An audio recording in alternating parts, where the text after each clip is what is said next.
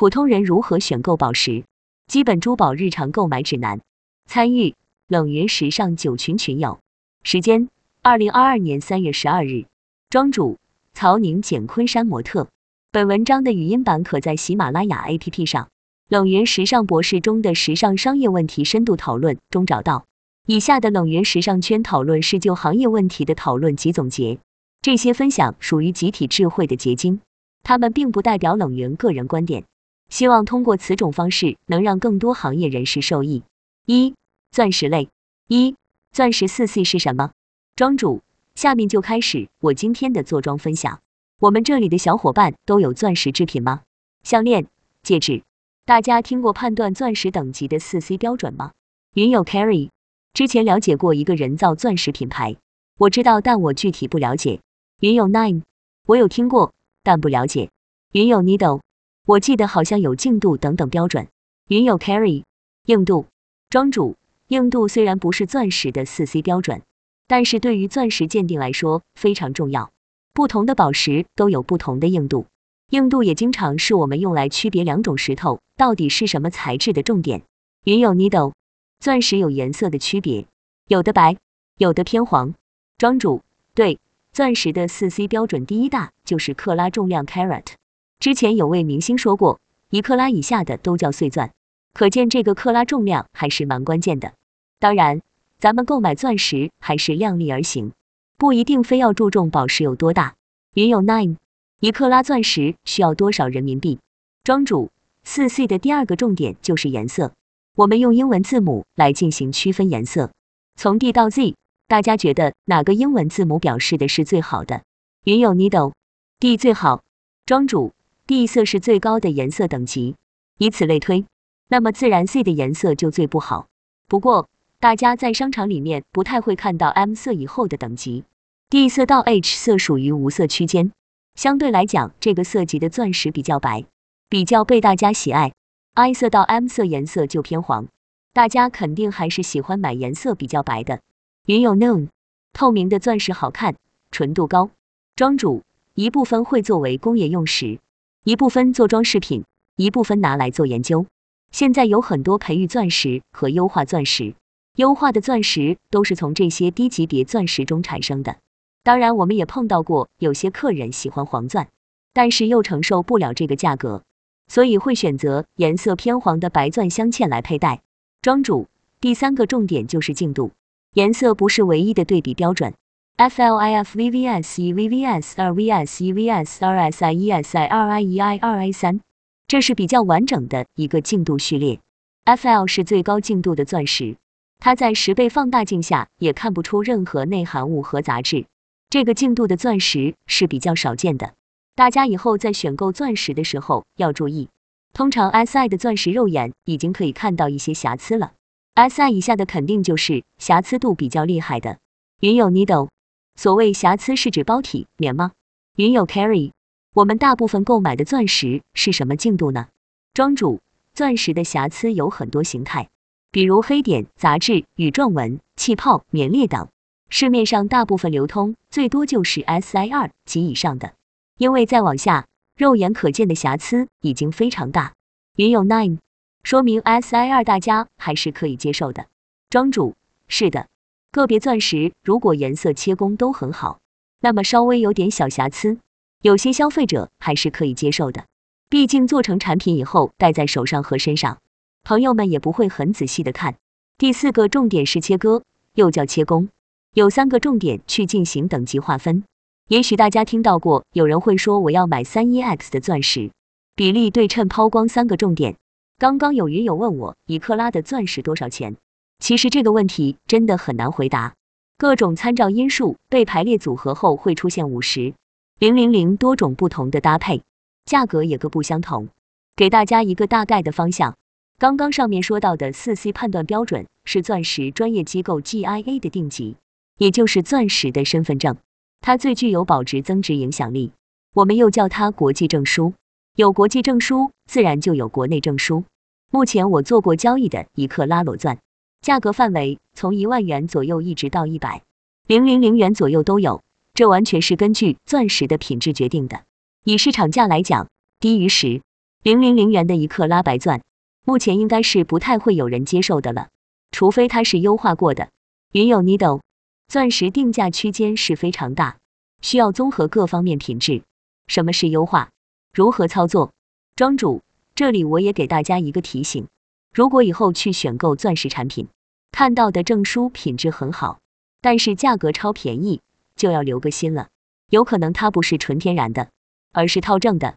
如果是人造钻石，价格就很贵。提高钻石净度的话，是需要更高深的技术的。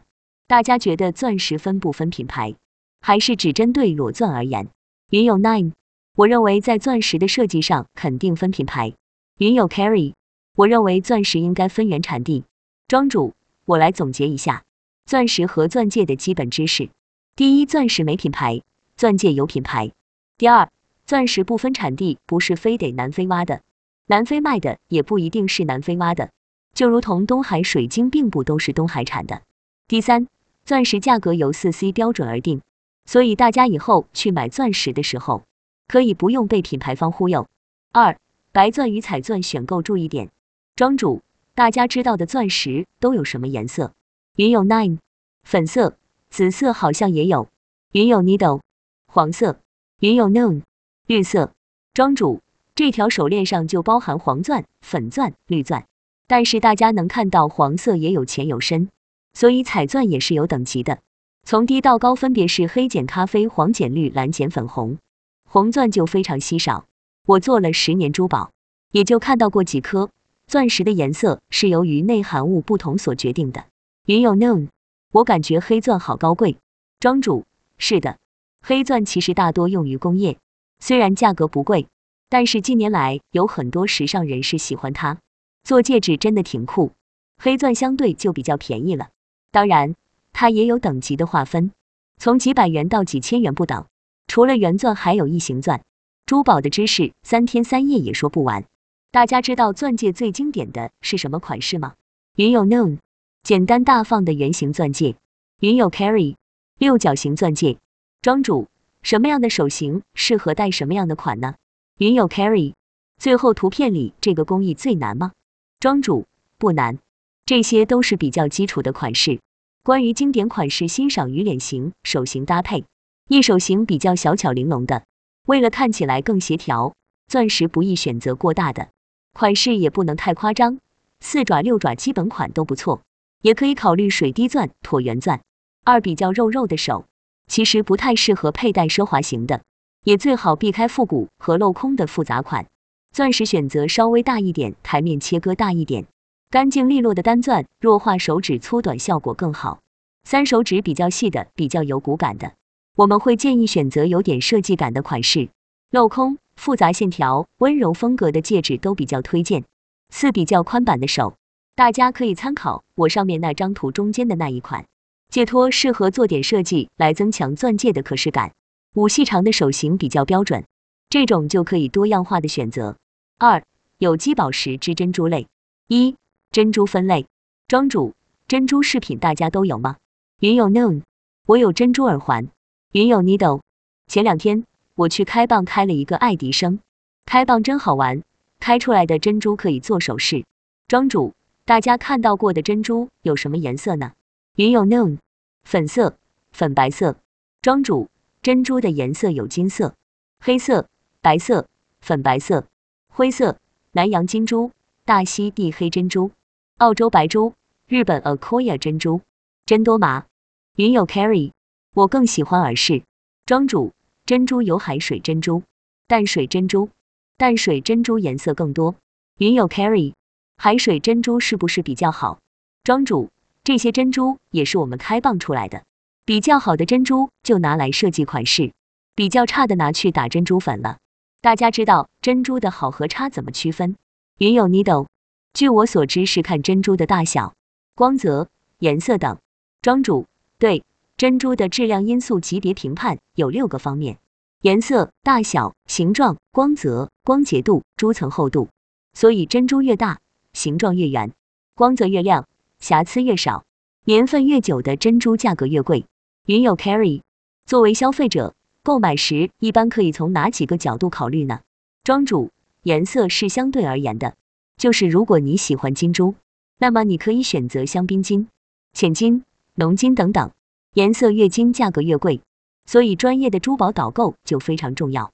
很多品牌方的导购是以销售为主的，他们只会推荐现有产品，而专业的珠宝私人定制师会根据大家的预算需求、适合度来推荐和设计。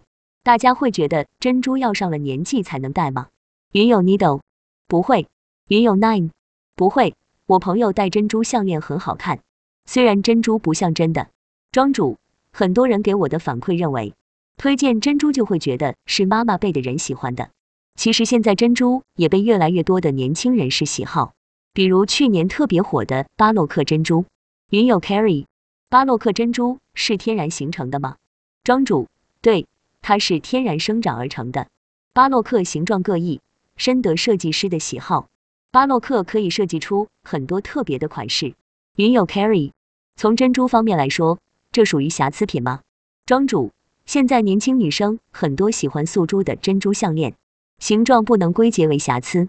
巴洛克珍珠也分等级的，同样也会参考六个判断标准。其实很多年轻女生喜欢，今年特别流行卫衣搭配一条珍珠项链。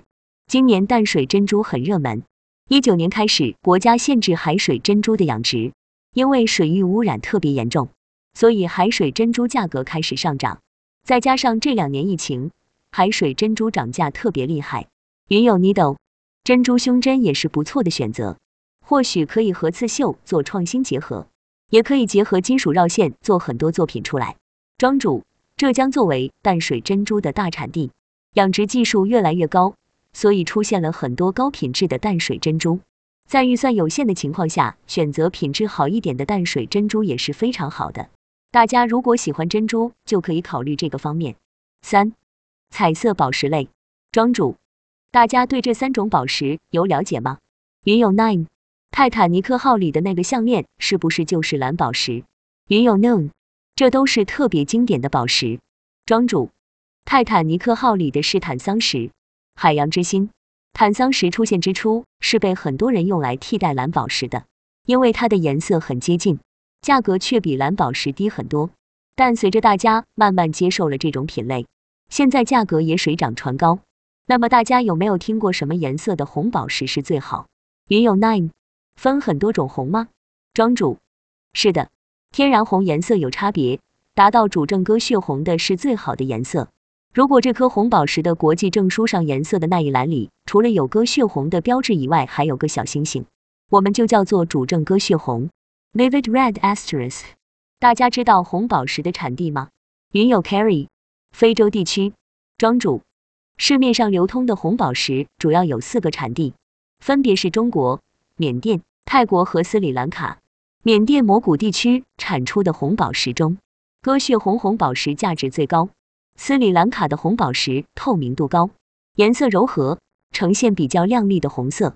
泰国是最重要的红宝石交易市场，世界上百分之八十以上的红宝石都要通过泰国曼谷去交易。泰国红宝石中比较受欢迎的是玫红色的大颗红宝石。中国也产红宝石，主要发现于云南、安徽等地，以紫红色、玫瑰红色为主。大家在市面上看到的很多星光红宝石，中国产的偏多。红宝石又名刚玉，它的硬度非常硬，钻石的硬度是最硬的。那么我们在购买时也要注意几个点，首先是我们已经说过的颜色，以色泽鲜亮的红色为优选。再就是在预算允许的情况下，肯定是尽量选择颗粒大一点的。对于瑕疵来说，内部晶体越干净的等级越高。还有一个关键点就是优化处理，热处理是最常见的方法，我们叫做有烧，这已经被大家所接受了。如果预算能够买无烧的，自然是最好的。如果预算有限，尽量考虑颜色和净度。大家购买的时候一定要有相应的证书。并且最好能够去复检，有烧能够被接受，但如果是经过充填处理和染色处理的，是一定不能要的。给大家一个差不多的价格对比，比如我们批发商在售出的一克拉的无烧的颜色比较红的晶体还不错的红宝石，价位差不多就是在十零零零元左右，这是市场普遍可接受的价格范围。那么越好肯定是越贵。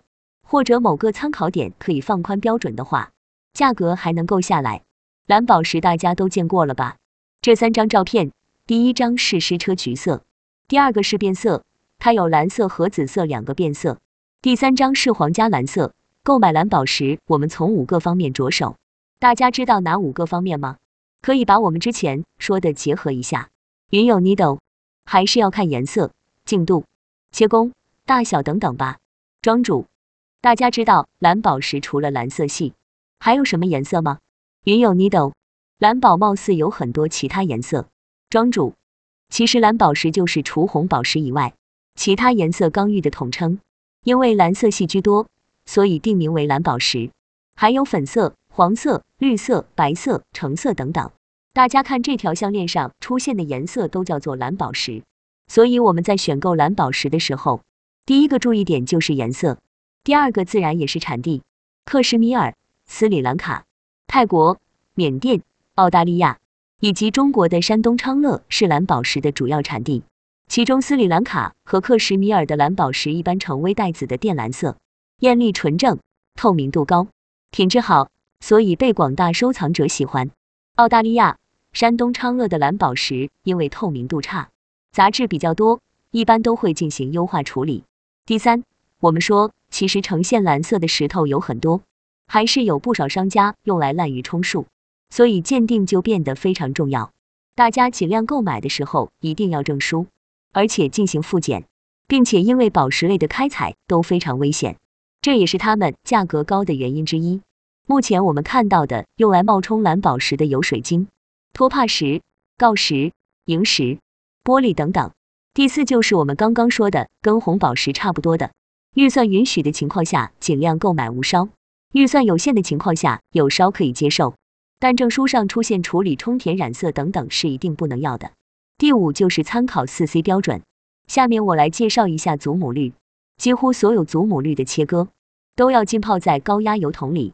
这个戒指还不是很高的级别，我戴的这条项链吊坠上面的这颗祖母绿级别算比较高的。这个设计我们用了挺多配饰的，除了有小碎钻以外，就是用到了彩色蓝宝石。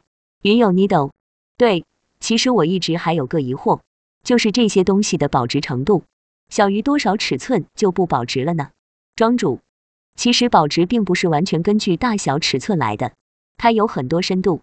继续我们刚刚说的，祖母绿要浸泡在高压油桶里面切割，所以含油量直接影响了祖母绿的品级。国际证书上标注的油量越少，就可以证明这颗祖母绿品质越高。当然这是单以油量来区别。第二个关键就是颜色，民间又喜欢叫它奶奶绿，颜色越绿越清亮越好。这个我准备了几张图片让大家看一下，这是我们鉴定学会珠宝课的一些图片。第二张图大家可以看到，注油以后它的瑕疵明显就淡化了。云有 carry，那到底是加油好还是天然的好呢？庄主，含油量越少越好。如果小伙伴们去购买祖母绿，第一眼看的肯定是颜色净度，净度就要看含油量，其次需要关注产地，一般是哥伦比亚和赞比亚。又以哥伦比亚的为优，我们说的含油是正常的，因为它的切割工艺必须浸泡在油里，但如果注色、处理等就不要了。四、蜜蜡类，庄主，大家知道蜜蜡吗？其实它是琥珀的一种，琥珀的范围太广，所以我就提出来单独讲一讲蜜蜡，因为它也是市面上比较被大家喜欢的。蜜蜡是松树的枝叶经过上千万年的埋藏和地下压力、热力的影响而形成的一种矿物质，颜色比较缤纷，不透明，质地比较轻。无论是手串、项链、耳坠都广泛被人喜欢，因为喜欢它的人很多，所以市面上我们说的假货也很多，有经过热处理的，有染色，甚至于还有粉压。所以大家在选购的时候一定要找专业人士、靠谱商家，并且要求出具证书。对应形状、颜色、克重、尺寸等等，常见的几个形状，我发给大家看一下。K 金类，庄主，大家都有金饰品吧？有其他 K 金饰品吗？大家知道十八 K 金含金量是多少吗？云有 carry，去店里会说什么千足金？庄主，千足金一般说的就是黄金。